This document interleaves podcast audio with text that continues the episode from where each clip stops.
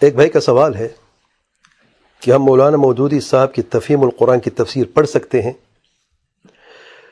جواب سے پہلے مقدمے کے طور پر چند اہم سوالات ہیں، کیونکہ اکثر سوال پوچھے جاتے ہیں۔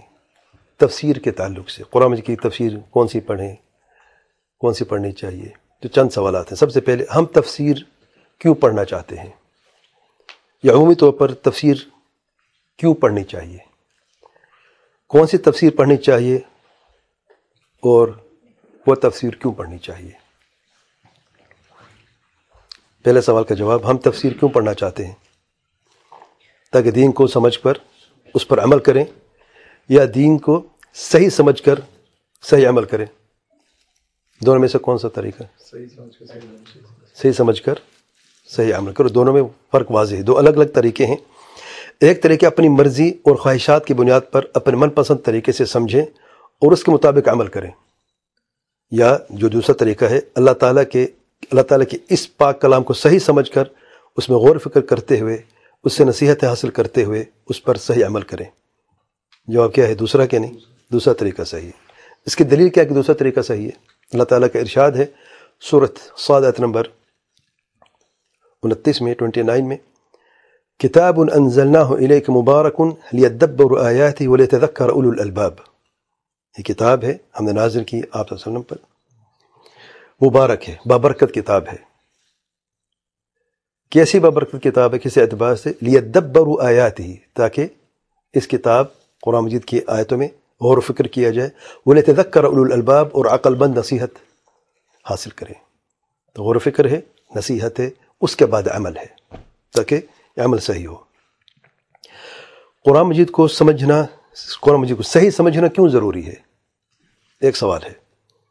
تاکہ قرآن مجید کو صحیح طریقے سے، تاکہ قرآن مجید کو صحیح سمجھنے سے دین پر صحیح عمل کیا جا سکے اور قرآن مجید ہمارے لیے حجت ہو، نہ کہ ہمارے اوپر حجت ہو۔ جیسا کہ اللہ تعالیٰ کے پیار پیار وسلم نے فرمایا ہے، والقرآن حجت الخ او علیہ وہ قرآن مجید یا تو آپ کے لیے حجت ہے یا آپ پر حجت ہے۔ سے مسلم کی حدیث میں آپ وسلم کی ایک لمبی حدیث ہے، اس میں سے ایک حدیث کا ٹکڑا ہے یہ۔ ہمارے لیے قرآن جو حجت ہے، اس سے کیا مراد ہے؟ یعنی قرآن مجید ہمارے لیے حجت ہے یعنی ہمارے لیے نجات کا ذریعہ بنے گا قیامت کے دن۔ کب نجات کا ذریعہ بنے گا؟ جب قرآن مجید کو صحیح سمجھ پر اس پہ عمل کیا جائے گا۔ اور صحیح سمجھنے سے مراد کیا ہے؟ کیا معنی صحیح سمجھنے کا؟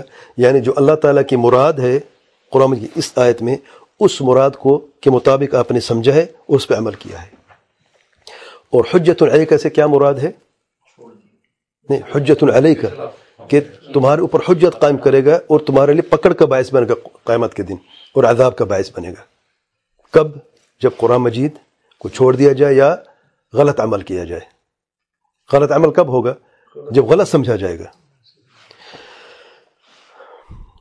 قرآن مجید کو صحیح سمجھنے کا کیا طریقہ ہے؟ اللہ تعالیٰ اور اللہ تعالیٰ کے پیار پر وسلم نے ہماری کیا رہنمائی کی ہے؟ ارشاد بار تعالیٰ ہے صورت الفاتحہ میں اہدن الصراط المستقیم، صراط الذین انعمت علیہم۔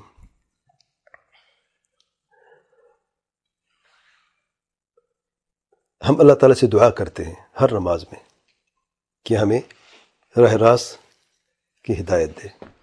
کس کا راستہ ہے اسرات مستقیم؟ الذین انعمت علیہم۔ جو تو نے انعام کیا ہے۔ یہ کون ہے انبیاء صدقین شہداء اور صالحین۔ انبیاء اور صالف صالحین، اس میں سب شامل ہے اللہ تعالیٰ کے پیارے پیغمبر صلی اللہ علیہ وسلم اور صحابہ اور صالف صالحین۔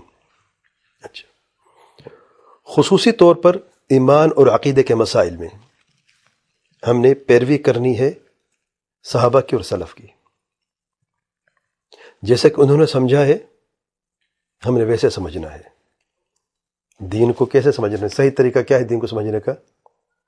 جیسا کہ صحابہ اور سلف سلف سے مراد اچھے گزرے لوگ، صحابہ طب اتباع طبی پہلے تین زمانے جو سب سے بہترین زمانے ہیں۔ جیسا کہ اللہ تعالیٰ کے پیار پیار وسلم نے فرمایا ہے، سب سے بہترین میرا زمانہ ہے، پھر اس کے بعد میں انہوں نے پھر اس کے بعد میں میرا زمانہ ہے۔ سے بخاری کی حدیث میں۔ تو سب سے بہترین بہترین زمانے کے لوگ جو ہیں، ہمارے اسلاف صالحین ہیں۔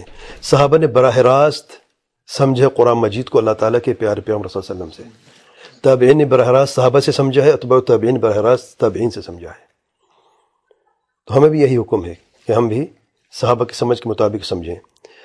خصوصی طور پر ایمان اور عقیدے کے مسائل میں۔ اس کی دلیل اللہ تعالیٰ کے ارشاد صورت البقرہ میں فعین امن بمثل ما امن تم ہی فقد اہتدو یہ بھی ایمان لاتے تمہاری طرف، جیسے کہ تم ایمان لائے تو یقیناً یہ ہدایت یافتہ ہے۔ تو ہدایت کس چیز سے جڑی ہوئی ہے؟ صحابہ کے ایمان سے۔ اگر تمہارے ایمانیات، تمہارے عقائد صحابہ جیسے ہیں، تو تم ہدایت یافتہ، ورنہ اگر ان کے مخالف تو کبھی ہدایت یافتہ نہیں ہو سکتے ہو۔ اب اس آیت میں اور حد نصرات مستقیم میں دیکھیں مثلیت کیسے ہدایت لفظ دونوں میں ہے اور صحابہ کا ذکر دونوں میں ہے۔ سبحان اللہ اور عمومی طور پر مکمل دین اور منہج کو پر عمل کرنا، صحیح سمجھنا اور عمل کرنا۔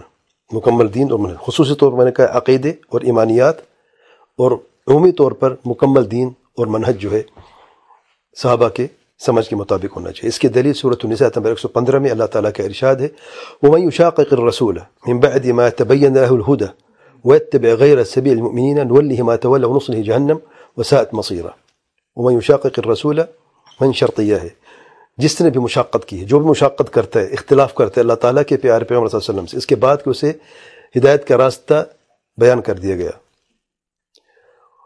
اس نے وَيَتَّبِعْ غَيْرَ سَبِيلِ الْمُؤْمِنِينَ۔ اور اتباع کی اس نے مومن مومنین کے راستے کے علاوہ کسی اور راستے کی۔ نول حمایت اللہ جو وہ چاہتا ہے، جو راستہ اختیار کرتے اسے ہم اس کے حوالے کر دیں گے۔ مرسل ہی جہنم وسعت مصیر اور جہنم کا مزہ چکھائیں گے۔ بہت برا ٹھکانا ہے۔ تو اس میں سبھی المؤمنین ہے۔ مشاقت اللہ تعالیٰ کے پیار پہ وسلم کی۔ جس نے اس راستے کے علاوہ کسی اور راستے کو اپنایا ہے۔ دین پہ عمل کرنے کے لیے۔ یقین اسے مشاقت کی، مخالفت کی ہے۔ مشاقت کہتے شدید مخالفت کو۔ کوئی شدید مخالفت کی اللہ تعالیٰ کے پیار پیغمبر صلی اللہ علیہ وسلم کی، اور اس کا ٹھکانہ جہنم ہے، اور بہت برا ٹھکانہ ہے۔ اور اللہ تعالیٰ کے پیار پہ وسلم کی معروف حدیث، جسے کہ تہتر فرقوں والے حدیث۔ اللہ تعالیٰ کے پیار پہ وسلم نے فرمایا، یہودیوں کے اکہتر فرقے بنے، نصارہ کے تہتر فرقے بنے، میری امت کے نصارہ کے بہتر فرقے بنے، اور میری امت کے تہتر فرقے بنیں گے۔ سارے کے سارے جہنم میں سوائے ایک فرقے کے۔ صاحب عرض کے کون سے فرقے رسول اللہ صلی اللہ علیہ وسلم؟ اللہ تعالیٰ کے پیار پہ وسلم فرماتے ہیں، ایک روایت میں علامہ انا علیہ و اصحاب، جس پر میں، میرے صحابہ ہیں ترمندی کی روایت میں اور ابن ماجہ کی روایت میں الجماع وہ دونوں صحیح احادیث ہیں۔ علامہ انا علیہ جس پر میں اور میرے صحابہ ہیں۔ یہ نجات پانے والا فرقہ ہے جو جنت میں جائے گا۔ باقی بہتر فرقے، آپ وسلم کی امتی ہیں۔ کلمہ پڑھتے ہوئے، قرآن کی تلاوت کرتے ہوئے، یاد رکھیں۔ نماز بھی پڑھتے ہوئے، روزہ بھی رکھتے ہوئے، لیکن ان بہتر فرقوں میں جو جہنم میں جائیں گے۔ وجہ کیا ہے؟ کیونکہ مخالفت کی ہے علامہ علیہ و صحابی کی، جس پر میں اور میرے صحابہ ہیں، ایک فرقہ جنت میں ہے۔ دوسرے لفظ میں الجماع جو جماعت ہے۔ ہم کہتے ہیں سنت والجماعت، یہ لفظ یہاں سے آیا ہے، اس حدیث سے آیا ہے۔ جو جمع ہوئے ہیں سنت پر، انہیں جماع کہتے ہیں۔ جو سنت پر جمع ہوئے ہیں، یقیناً وہ صحابہ کے راستے پر جمع ہوئے ہیں۔ صلف کے راستے پر جمع ہوئے۔ ہیں دیکھیے، علامہ علیہ جس پر میں ہوں، آپ وسلم کی چیز پہ تھے؟ وہی قال اللہ قال رسول اللہ وسلم، وحی آپ صلی پر نازل ہوتی ہے۔ وہ اصحابی کی قید کیوں ہے؟ کیونکہ جو بہتر فرقے جہنم رسید ہو رہے ہیں، وہ سب قرآن سنت کی بات تو کریں، قرآن حدیث کی بات سب کرتے ہیں، جتنی بھی فرقے ہیں۔ آج امت میں جتنی فرقے بھی ہیں، قرآن حدیث کی سب بات کرتے ہیں۔ لیکن ایک جو قید ہے، نجات کے لیے لازمی وہ اصحابی کا لفظ کیوں ہے؟ علامہ ارمان رحمہ اللہ فرماتے ہیں، یہ قید جو صحابہ کی ہے یہ ان بہتر فرقوں سے تمیز رکھتی ہے، فرق یہ ہے۔ یہ امتیازی تمغہ ہے ان کا کہ انہیں صحابہ کی سمجھ کے مطابق وہی کو سمجھا ہے، جس پر آپ صلی اللہ علیہ وسلم تھے، صحابہ کے سمجھ کے صحابہ نے براہ راست سمجھا ہے اور اصحابی کے قید اس لیے ہے کہ بعد میں آنے والے جب یہ راستہ اختیار کریں گے، وہ بھی نجات پائیں گے۔ اور جو بہتر فرقے پہلے ہیں، انہوں نے بغیر صحیح سمجھتے ہوئے، عمل تو انہوں نے ان لوگوں نے بھی کیے ہیں، لیکن جب غلط عمل تھا، کیونکہ غلط سمجھا ہے وہی کو قرآن کو غلط سمجھا ہے وہ غلط عمل ہوا، تو اس لیے وہ جنم رسید نعوذ باللہ۔ کیا امت میں ایسے لوگ یا گروہ بھی موجود ہیں جنہوں نے صحابہ اور سلف کے فہم کی مخالفت کرتے ہوئے قرآن مجید مجید غلط سمجھا ہے اور غلط عمل کیا ہے؟ کوئی ہے کہ نہیں؟ کئی فرقے ہیں اور کئی جماعتیں ہیں۔ سب سے بڑی مثال میں دیتا ہوں آپ کو، خوارج کی جماعت دیکھیں آپ۔ جنہوں نے صحابہ اور سلف کی صرف مخالفت نہیں کی، بلکہ ان کے خلاف، ان کی تکویر بھی کی ہے اور ان کے خلاف تلوار بھی اٹھا کر قتال کیا ہے اور جنگ کی ہے۔ اور ان کا خطرناک نعرہ پتہ کیا تھا؟ ان الحکم الا للہ۔ قرآن مجید کی آیت کا حصہ ہے۔ ان الحکم الا للہ۔ حکم حکم جو صرف اللہ تعالیٰ ان الحکم الا للہ۔ حکم فیصلہ صرف اللہ تعالیٰ کے سوا کوئی بھی نہیں کرے گا۔ اس گروہ کے نزدیک، اس آیت کے کی تفسیر کیا ہے پتہ ہے؟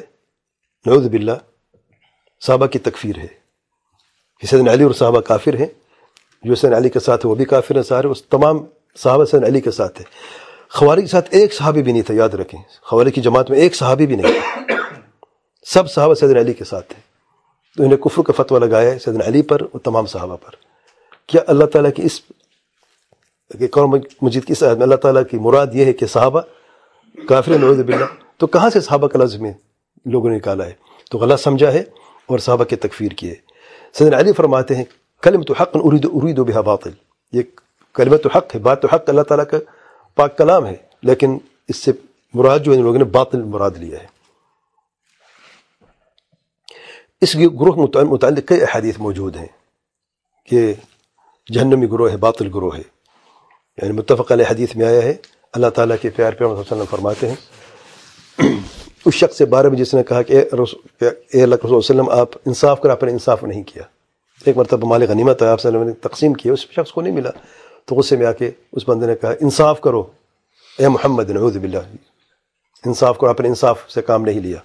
تو اللہ تعالیٰ کے پیار پیار وسلم نے فرمایا کہ اس شخص کی پیٹھ سے قیامت کے قریب جو زمانہ آئے گا، اس ایسے قوم نکلے گی، ایک بات اس شخص کی پیٹھ سے نکلے گی، ایسے لوگ نکلیں گے جو کم سن ہوں گے حداث الاسنان کم سن ہوں گے صفاء الاحلام بے وقوف قسم کے لوگ ہوں گے۔ يقولون من خير قول البرية لا يجاوز إيمانهم حناجرهم يقولون خير قول البرية سب سے بہترین قول یعنی قرآن مجید کی تلاوت کریں گے، ان کے حلق سے نہیں اترے گا قرآن مجید یعنی کثرت سے تلاوت کریں گے قرآن مجید کی۔ لیکن دین سے ایسے خارج ہوں گے جیسے کہ تیر شکار سے پار ہوتا ہے۔ جہاں پر ان کو پاؤ، ان کا قتل کرو، ان کے قتل میں بہت بڑا اجر ہے قائبت کے دن۔ قرآن بھی پڑھتے ہیں۔ ان کو قتل بھی کیا جائے۔ قرآن حلق سے اترے گا نہیں۔ اور بہت برے لوگ ہوں گے۔ ایک روایت مرمانے کی روایت میں جہنم کے کتے ہیں۔ آپ صلی اللہ علیہ وسلم نعوذ باللہ۔ اتنی بدترین قسم کے لوگ ہیں یہ۔ ایک روایت میں ہے کہ اس آسمان کے سب سے بدترین مقتول ہیں جنہیں قتل کیا جائے گا۔ یہ خوارج جو ہیں۔ سبحان اللہ۔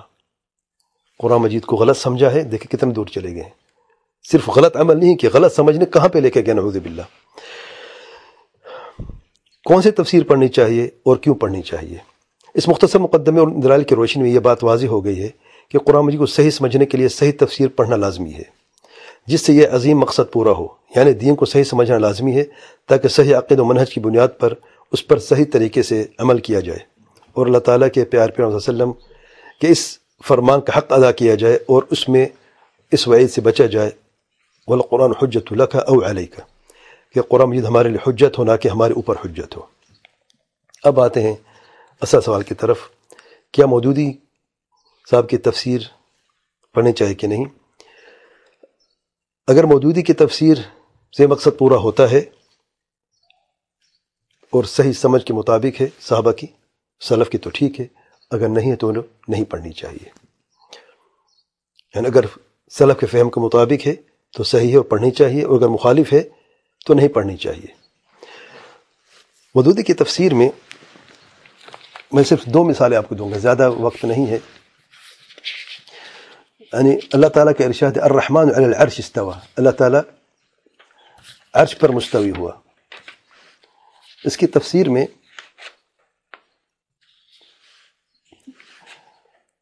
سورت طه کے نمبر پانچ کی تفسیر میں، تفہیم القرآن میں نور مودودی کہتے ہیں وہ رحمان کائنات کے تخت تخت سلطنت پر جلوہ فرما ہوا۔ وہ رحمان کائنات کے تخت سلطنت پر جلوہ فرما ہوا۔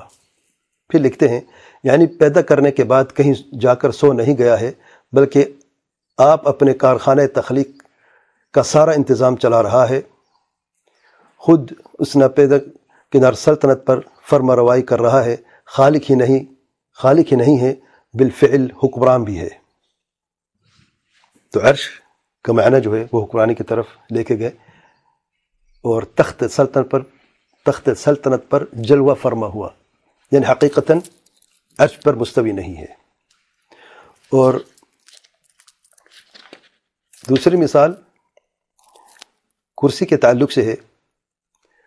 ایت الکرسی میں کرسی کی تفسیر کے تعلق سے تفیم القرآن میں مدن صاحب فرماتے ہیں اصل میں لفظ کرسی استعمال ہوا ہے جسے بالعموم حکومت و اقتدار کے لیے استعارے کے طور پر بولا جاتا ہے۔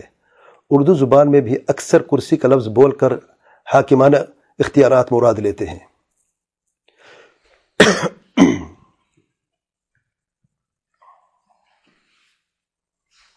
تو کرسی کا معنی جو ہے، ان کے نزدیک حکومت و اقتدار ہی انہوں نے معنی لیا ہے۔ اور بھی کچھ مثالیں ہیں۔ میں اس صرف دو پہ اکتفا کرتا ہوں، تفہیم القرآن میں۔ جو سلف کے عقیدے کے مخالف باتیں ہیں، میں صرف ان کی ذکر کر رہا ہوں۔ سلف کے ان دو لفظ، عرش اور کرسی کا معنی سلف نے کیا لیا ہے؟ ان آیات کریمہ کے سلف نے تفسیر، کیا تفسیر کی اور ان مسائل میں سلف کا کیا عقیدہ ہے؟ ان مسائل اور عقیدہ کے دیگر اصول کے متعلق سلف کے اقوال رسول الجماعت کے عقیدے کی مختلف کتابوں میں موجود ہیں۔ ان میں سے میں بعض کتابوں کا ذکر کرتا ہوں اور تھوڑا سا وقت ملے تو آپ یہ ضرور پڑھیں۔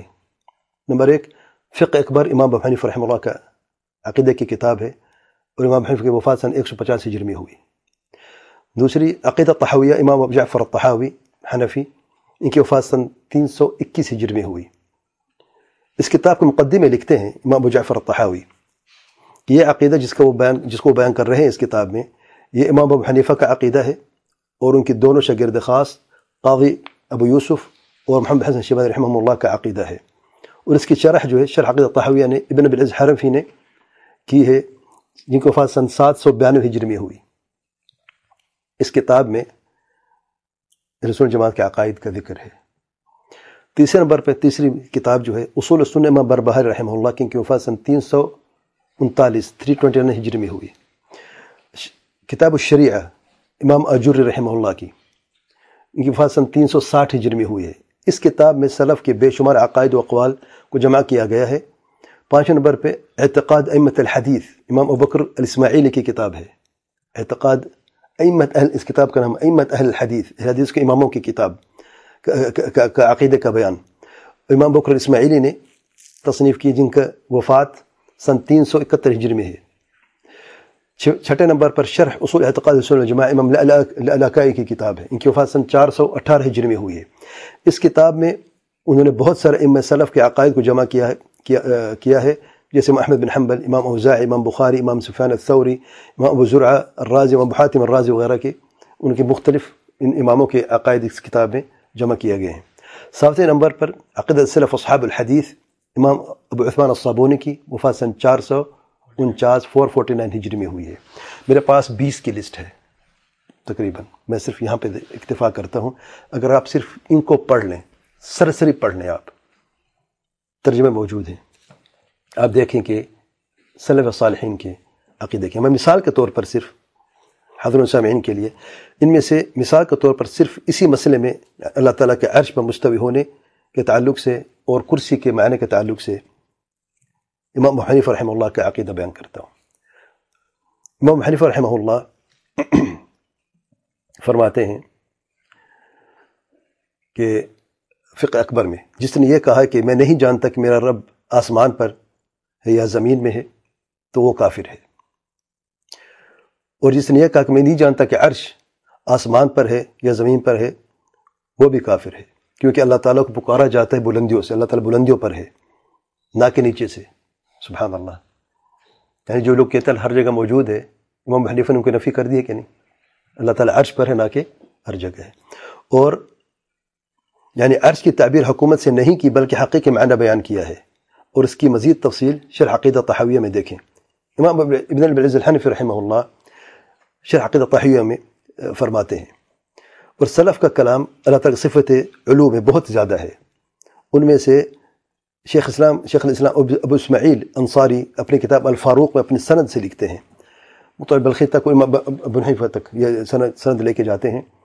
وہی بات ابو حنیفہ کی جس نے کہا کہ اللہ تعالیٰ وہ نہیں جانتا اللہ تعالیٰ آسمان میں ہے، میرا رب آسمان میں ہے زمین میں تو وہ کافر ہے۔ کیونکہ اللہ نے فرمایا، الرحمن عرش استوا یہ دلیل پکڑی امام حنیفہ رحمہ اللہ نے۔ اور اللہ تعالیٰ اللہ تعالیٰ کا عرش سات و اسمان سے اوپر ہے۔ اور اللہ تعالیٰ عرش کے اوپر ہے۔ لیکن اگر کوئی شخص یہ کہے کہ عرش پر تو ہے، لیکن میں نہیں جانتا عرش کہاں پر ہے، زمین پہ، آسمان پہ، تو ایسا شخص بھی کافر کیونکہ اس نے انکار کیا کہ اللہ تعالیٰ آسمانوں میں ہے۔ اس لیے کافر ہے۔ اور ان کے علاوہ بھی یہ بات کی ہے کہ کیونکہ اللہ تعالیٰ علین میں ہے اور اللہ تعالیٰ کو اوپر سے یعنی اللہ تو بلند پر ہے، اوپر سے دعا کی جاتی ہے نہ کہ نیچے کی طرف رخ کر کے، ہاتھ کر کے دعا کی جاتی ہے۔ پھر امام ابن حنف رحمہ اللہ فرماتے ہیں۔ اس کے بعد فرماتے ہیں، ان کی طرف مت التفات کریں جو اس کا انکار کرتے ہیں کہ اللہ تعالیٰ عرش پر مستوی ہے۔ جو نسبت امام ابو حنیف کی طرف کرتے ہیں اپنی، نسبت امام ابو حنیفہ کی طرف کرتے ہیں اپنی، لیکن ان کے عقیدے کو اپنایا نہیں ہے۔ کیونکہ بہت سارے ایسے طوائف ہیں، جیسے کہ معتزلہ وغیرہ ہیں، اور انہوں نے فقط ابو حنیفہ کے لیے، لیکن عقیدہ ان کا اور ہے۔ اسی طریقے سے مالک مشافع رحمہ رحمہ اللہ کے کچھ لوگوں نے مخالفت کی عقیدے میں، جبکہ ان کی صرف فقالی ہے۔ اور قصہ یہ غور غور سے سنیں۔ فرماتے ہیں ابن ابن العز الحنف رحمہ اللہ، شرح عقیدہ طحویہ میں۔ فرماتے ہیں کہ اور یہ قصہ مشہور ہے، بشر رمیسی کا جواب قاضی ابو یوسف نے دیا ہے۔ بشر مریسی جہمی ہے۔ اس اللہ تعالیٰ کے صفت علو عرش پر ہونے کا انکار کیا ہے۔ اس کا جواب دیا قاضی، امام قاضی ابو یوسف رحمہ اللہ نے۔ جو امام حنیفہ کے شگرد خاص ہیں۔ اور اس پر تصریف پوری کتاب موجود ہے۔ اور ثبوتوں کی دلائل کی روشنی میں جواب دیا ہے۔ اور بشر مریسی کا جو دعوج ہے اسے باطل قرار دیا ہے یہ قصہ یعنی مشہور ہے جسے روایت کی عبدالرحمن ابی حاتم نے اس قصے کو روایت کیا ہے اچھا اور عرش اور کرسی کے متعلق جو ہے امام ابو جعفر الطحاوی فرماتے ہیں صرف دیکھیں عرش اور کرسی کے تعلق سے امام ابو جعفر الطحاوی عقید الطحاوی میں فرماتے ہیں والعرش والکرسی حق یہ جملہ ہے عرش بھی حق ہے اور کرسی بھی حق ہے اس کی شرح میں امام ابن ابی العز حنفی رحمہ عرش کا صحیح معنی بیان کرتے ہوئے یعنی عرش کا معنی ہے بادشاہ کا تخت۔ یہ عرش کے حکومت نہیں ہے۔ عرش کا کیا معنی ہے؟ بادشاہ کا تخت ہے۔ اس معنی کو بیان کرنے کے بعد فرماتے ہیں، جس نے بھی اس معنی سے ہٹ کر اسے ملک یعنی حکمرانی سے تعبیر کیا ہے یعنی یا اور معنی لیا ہے۔ اس کے متعلق فرماتے ہیں، جس نے اللہ کے کلام کی تحریف کی ہے اور عرش کو ملک کا لفظ سے تعبیر کیا ہے، یا حکومت کے لفظ سے تعبیر کیا ہے، تو اللہ تعالیٰ کے اس فرمان کے تعلق سے کیا کہے گا؟ اللہ تعالیٰ کا ارشاد ہے، وَيَحْمِلُ عَرْشَ رَبِّكَ فَوْقَهُ يَوْمَ إِذٍ ثَمَانِيَةً۔ اللہ تعالیٰ کے اس فرمان کے تعلق سے کیا کہے گا؟ وَكَانَ عَرْشُ عَلَى الْمَاءِ۔ کیا وہ یہ کہہ سکتا ہے کہ اللہ تعالیٰ کی حکومت کو، ملک کو آٹھ فرشتے اٹھائے ہوں گے قیامت کے دن؟ کیا وہ کہہ سکتے کہ اللہ تعالیٰ کے ملک جو ہے، حکمرانی وہ پانی پر تھی؟ یا موسیٰ علیہ السلام کے حدیث میں جب عرش کے پائے کو چمٹے ہوں گے، پکڑ ہوں گے۔ جیسے حدیث میں صاحب کے حدیث میں آیا ہے۔ تو کیا وہ حکمران، یا حکومت کے پائے کو پکڑ، پکڑے ہوں گے؟ پھر فرماتے ہیں حل یقول حد عقل ما یقول۔ کیا یہ بات کوئی عقل مند کہہ سکتا ہے، جو ادراک کر سکتے وہ کیا کہہ رہا ہے؟ ناممکن ہے۔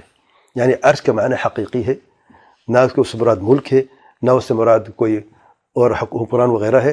عرش بادشاہ کے تخت کو کہتے ہیں اور یہ حقیقی عرش ہے کرسی کے تعلق سے امام جعفر امام ابن عبد الحنف رحمہ اللہ فرماتے ہیں اللہ تعالیٰ کے ارشاد ہے وسیع کرسی و سمواتی والارض ات الکرسی میں وقد قیل هو العرش یہ بھی کہا گیا ہے کہ کرسی عرشی ہے وہ صحیح انہ غیر ہو پھر فرماتے صحیح ہے کہ کرسی سے الگ ہے عرش اور چیز ہے نقل ذلك عن ابن عباس رضي الله عنه وغيره یہ بات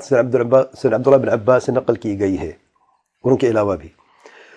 پھر آگے فرماتے ہیں، اور ابن ابی شیبہ نے صفت العرش کتاب میں روایت کیا ہے، اور حاکم مستدرک میں روایت کیا ہے، جو سے بخار مسلم کے شرط پہ ہے۔ یعنی سند بالکل ٹھیک ہے۔ سعید بن جبیر عن ابن عباس، سعید بن جبیر معروف تابعی سن عبداللہ بن عباس سے روایت کرتے ہیں کہ کرسی کے تعلق سے، وسیع کرسی وسیع کرسی و سمواتی والارض فرماتے الکرسی موضع القدمین کرسی کا معنی ہے اللہ تعالیٰ کے پاؤں رکھنے کی جگہ جو ہے موضع القدمین والعرش لا يقدر قدره إلا اللہ عرش کی قدر سے اللہ تعالیٰ ہی جانتا ہے یعنی عرش أور ہے أور کرسی أور ہے اور کرسی کا معنی ہے اللہ تعالیٰ کے قدموں کی جگہ وقدوری مرفوع والصواب أنه موقوف على ابن عباس. اور مرفوع یعنی آپ صلی اللہ علیہ وسلم سے روایت بھی موجود ہے لیکن روایت ضعیف ہے، جو صحیح ہے، وہ سر عبداللہ بن عباس سے ثابت ہے جس سے ابن ابن شیبہ نے اور حاکم صدرک میں روایت کی ہے اور صحیح صنعت کے ساتھ روایت کی ہے۔ صدر عبداللہ بن عباس کا معنی کرسی کا جو انہوں نے بیان کیا ہے، وہ کیا ہے؟ موضع قدم الرب۔ اچھا امام سدی یہ سب باتیں شرح عقید الطحویہ میں کوٹ کر رہا ہوں، نقل کر رہا ہوں۔ امام ابن عز الحرفی نے رحمہ اللہ نے بیان کیا ہے۔ امام آگے فرماتے اور سدی معروف سلف میں سے فرماتے ہیں۔ اور آسمان اور زمین جو ہے کرسی کے اندر عرش کے سامنے ہے۔ اور ابن جر قبری فرماتے سر ابذر سے روایت کرتے سید ابذر روایت کرتے ہیں اللہ تعالیٰ کے پیار پر وسلم سے میں نے سنا کہ مل کرسی فی العرش الا كحلقه من حديد القيت بين ظهري فلات من الارض۔ کہ کرسی جو ہے وہ لوہے کا لوہے کا ٹکڑا زمین کے کسی ویرانے میں یا صحرا میں پھینکا پھینکا گیا ہو۔ عرش کے سامنے کرسی جو ہے، وہ کیسی ہے؟ جیسا کہ ایک رنگ، ایک کڑا جو ہے لوہے کا، وہ پھینکا گیا ہو صحرا میں، ویرانے میں۔ تو اس کے کیا قیمت ہے؟ وقیل، یہ بھی کہا گیا، کرسی ہو علم ہو، کہ کرسی سے مراد علم ہے۔ وہیں صبح ابن عباس، یہ بھی عباس کی طرف منسوب کیا جاتا ہے۔ كي كرسي علمي كهك هاي والمحفوظ عنه ما رواه ابن أبي شيبة كما تقدم. ومحفوظ يه كي كرسي جو الله تعالى كي قدم في جگاه ناكي نا ها ها ناكي علم هي كرسي جو الله تعالى قدم ركنه كي جگاه ناكي علم هي سيدنا عبد الله بن عباس دونوں قول موجود ہیں تینوں موجود ہیں عرش کا بھی ہے کہ کرسی عرش کو کہا گیا ہے اور کرسی کو علم بھی کہا گیا ہے اور کرسی کو اللہ تعالیٰ قدموں کی جگہ بھی رکھنے کی جگہ بھی کہا گیا ہے۔ محفوظ کون سے تینوں میں سے؟ اللہ تعالیٰ قدم رکھنے کی جگہ۔ باقی غیر محفوظ یعنی شاد ہے ثابت نہیں صدر صدر عبداللہ بن عباس ہے۔ اقوال موجود ہے لیکن ثابت نہیں ہے اچھا آخر میں فرماتے ہیں۔ ومن قال غیر ذلك فليس له دلیل الا مجرد الظن۔ جنہیں اس کے علاوہ کرسی کی تفسیر کی ہے، اس کے پاس کوئی دلیل مگر صرف ون ہے۔ گمان ہے، صرف کوئی دلیل نہیں ہے۔ والظاهر أنه من جراب الكلام المذموم. يعني قابل مزمت كلام كمجموعه ہے جس کے خلاف تفسیر کرتے ہیں جیسے کہ عرش کے بارے میں غلط تفسیر کی گئی ہے حکومت کے لفظ. لفظ سے یہ سب کیا ہے قابل مزمت کلام کا مجموعہ ہے غلط ہے وإنما هو كما قال غير واحد من السلف بلکہ کرسی کے تعلق صحیح معنی جو جیسا کہ سلف میں سے کئی لوگوں نے کہا ہے بین ید العرش کل برقات الیہ، عرش کے لیے سیڑھی کے مانند ہے۔ عرش ہے پھر کرسی ہے، پھر باقی جو آسمان ہے، اس طریقے سے۔ تو یہ مختصر سے میں نے کوشش کی ہے، میں بہت ساری چیزیں بیچ میں سے میں نے نہیں بیان کیا، وہ لمبا ہے۔ تو اصل سوال پر واپس آتے ہیں، کیا ہم مولانا مودودی صاحب کی تفسیم و قرآن پڑھ سکتے ہیں؟ جواب کیا ہے؟ نہیں پڑھ سکتے، کیونکہ سلف کی تفسیر کے مخالف ہے۔ اور اس میں عقیدے کی غلطیاں ہیں، میں نے صرف دو کا ذکر کیا ہے۔ آگے ساک کا اللہ تعالیٰ کی پنڈلی کا بھی انہوں نے جو اب دیکھیں تفہیم القرآن میں جو معندہ لیا ہے یعنی آپ حیران ہو جائیں گے۔ سلف کی تفسیر میں پنڈلی کا صحیح معندہ لیا گیا ہے کہ اللہ تعالیٰ کی پنڈلی جیسے کہ اللہ تعالیٰ کا شایان شان ہے۔ ٹھیک ہے نا؟ اب یعنی کہ مخلوق کی طرح، ہرگز نہیں۔ یعنی سن جماعت جب اللہ تعالیٰ کے اسماء و صفات کی بات کرتے ہیں اور اپنا ایمان بیان کرتے ہیں کہ ہمیں یقین ہمارے ایمان ہے کہ اللہ تعالیٰ کے پیارے نام ہیں اور صفات الکمال ہیں، چار شرطوں کے ساتھ بیان کیے ہیں۔ وہ دائل موجود ہیں۔ آپ میرے کئی درس سن لیں یا علماء کے جو شرح ہے، عقیدے کے توجہ، جس کے میں نے نام لی ہیں، اب وہ پڑھ لیں، ان کی شروحات پڑھ لیں۔ واضح، چار شرطوں کے ساتھ۔ بغیر بغیر تحریف کے، تحریف نہیں کریں گے معنی کی۔ بغیر تعطیل کے، انکار نہیں کریں گے۔ بغیر تکیف کی کیفیت بیان نہیں کریں گے کیسے؟ اور بغیر مثلیت کے، مثلیت ہم بیان نہیں کریں گے کہ بخلوق کی طرح، ہرگز نہیں۔ جس نے کسی ان چار میں سے کسی میں غلط معنی بیان کیا ہے تو اہل سنت میں سے نہیں۔ اہل سنت کا طریقہ ہرگز نہیں ہے۔ اللہ تعالیٰ کے دو ہاتھ جیسے کہ اللہ تعالیٰ کا شاع نشان ہے۔ مخلوق جیسے نہیں ہے۔ اللہ تعالیٰ کی پنڈی جیسے کہ اللہ تعالیٰ کا شاع نشان ہے۔ مخلوق جیسے نہیں۔ اللہ تعالیٰ کے دو آنکھیں ہیں جیسے کہ اللہ تعالیٰ کا شاع نشان ہے۔ مخلوق جیسی نہیں ہے۔ اور آپ یہ تفسیر دیکھ لیں اب پتہ چل جائے گا کہ سلف کی کیا تفسیر ہے۔ ان کتابوں جن کا میں نے ذکر کیا ہے۔ اور تفہیم القرآن میں مودودی صاحب نے کیا معنی لیا ہے۔ آپ کے سامنے واضح ہو جائے گا۔ آخر میں اگر تفہیم القرآن نہیں پڑھ سکتے تو پھر کون سی تفسیر پڑھے؟ مختصر جواب میں بتاتا ہوں۔ جو تفسیر سلف کی تفسیر کے مطابق ہو۔ وہ مثال کے طور پہ تفسیر السعدی جو ہے۔ شیخ امام عبد الرحمٰ بن ناصر السعدی رحمہ اللہ کی معروف تفسیر ہے۔ اردو میں بھی موجود ہے۔ اور الحمد اس میں آپ دیکھیں۔ مجھے صرف ایک مسئلہ دکھا دے جو سلف کے عقیدے کے خلاف ہو ایک مسئلہ دکھا دیں بس۔ الحمد للہ میں نے پڑھی الحمد للہ علماء سے بھی پڑھی ہے اور آپ یہ پڑھیں تفسیر، واللہ آپ کو مزہ آئے گا۔ مختصر ہے، زیادہ لمبی نہیں ہے۔ عقیدے کے مسائل، عقیدے کے اصول بیان کیے ہیں، عقیدے کے مسائل کھول کے بیان کیے ہیں۔ شرک، ایمانیات اور جو بد عقیدگی ہے، مختصر طریقے سے بیان کیے گئے ہیں۔ اگر آپ پڑھیں گے تو آپ کو واللہ ہی اگر آپ تھوڑا سا غور کریں اور پڑھیں، تو آپ کو یعنی لذت محسوس ہوگی پڑھنے کی کہ آپ واقعی اللہ کی پاک کلام پڑھ رہے ہیں اور آپ سمجھ بھی رہے ہیں، غور فکر بھی کرنے کی آپ کے آسانی ہو جائے گی۔ آپ کو نصیحت حاصل کرنے بھی، پیغام کو آسانی سے سمجھنے میں بھی آسانی ہوگی اور انشاءاللہ آپ کا عقیدہ بھی درست رہے گا۔ ابن اچھا یہ جو مختصر بتا رہا ہوں اگر کوئی طالب علم ہے، اس سے مزید توسع کرنا چاہتا ہے بجیر طبری کی تفسیر ٹھیک ہے، بن کثیر کی تفسیر ٹھیک ہے لیکن جو محقق شدہ نسخے ہیں، کیونکہ اس میں بعض روایت ضعیف بھی ہیں۔ جو تحقیق شدہ نسخے ہیں، علماء نے بڑا کام کیا ہے، رسول جماعت کے علماء نے الحمد بڑا کام کیا ہے۔ اور اس میں تحقیق شدہ نسخے موجود ہیں۔ آپ ابن کثیر پڑھنا چاہتے مزید توسع کرنا چاہتے ہیں۔ اب ابن کثیر پڑھیں، بجر طبری پڑھیں۔ تفسیر قرطبی ہے، اور وہ پڑھیں، اس میں ہے۔ ٹھیک ہے نا؟ تفسیر بغوی ہے، اس میں نسخہ موجود ہے، تحقیق شدہ۔ یعنی جس میں ضعیف کو الگ کیا گیا اور صحیح کو واضح کیا کر دیا گیا تو یہ تفسیر ہے۔ میں نے مختصر امام سعید ایک مختصر کہا ہے کیونکہ موجود بھی ہے اور ایک کتابی شکل میں اور تین جلدوں میں بھی ہے۔ ایک جلد میں بھی اور تین جلد میں موجود ہیں۔ اگر آپ کو اس میں پڑھنا چاہے تو زیادہ آسان ہے۔ واللہ اعلم۔ سبحانک اللہم بحمدک۔ اشہد اللہ الہ الا انت، استغفرک و الیک۔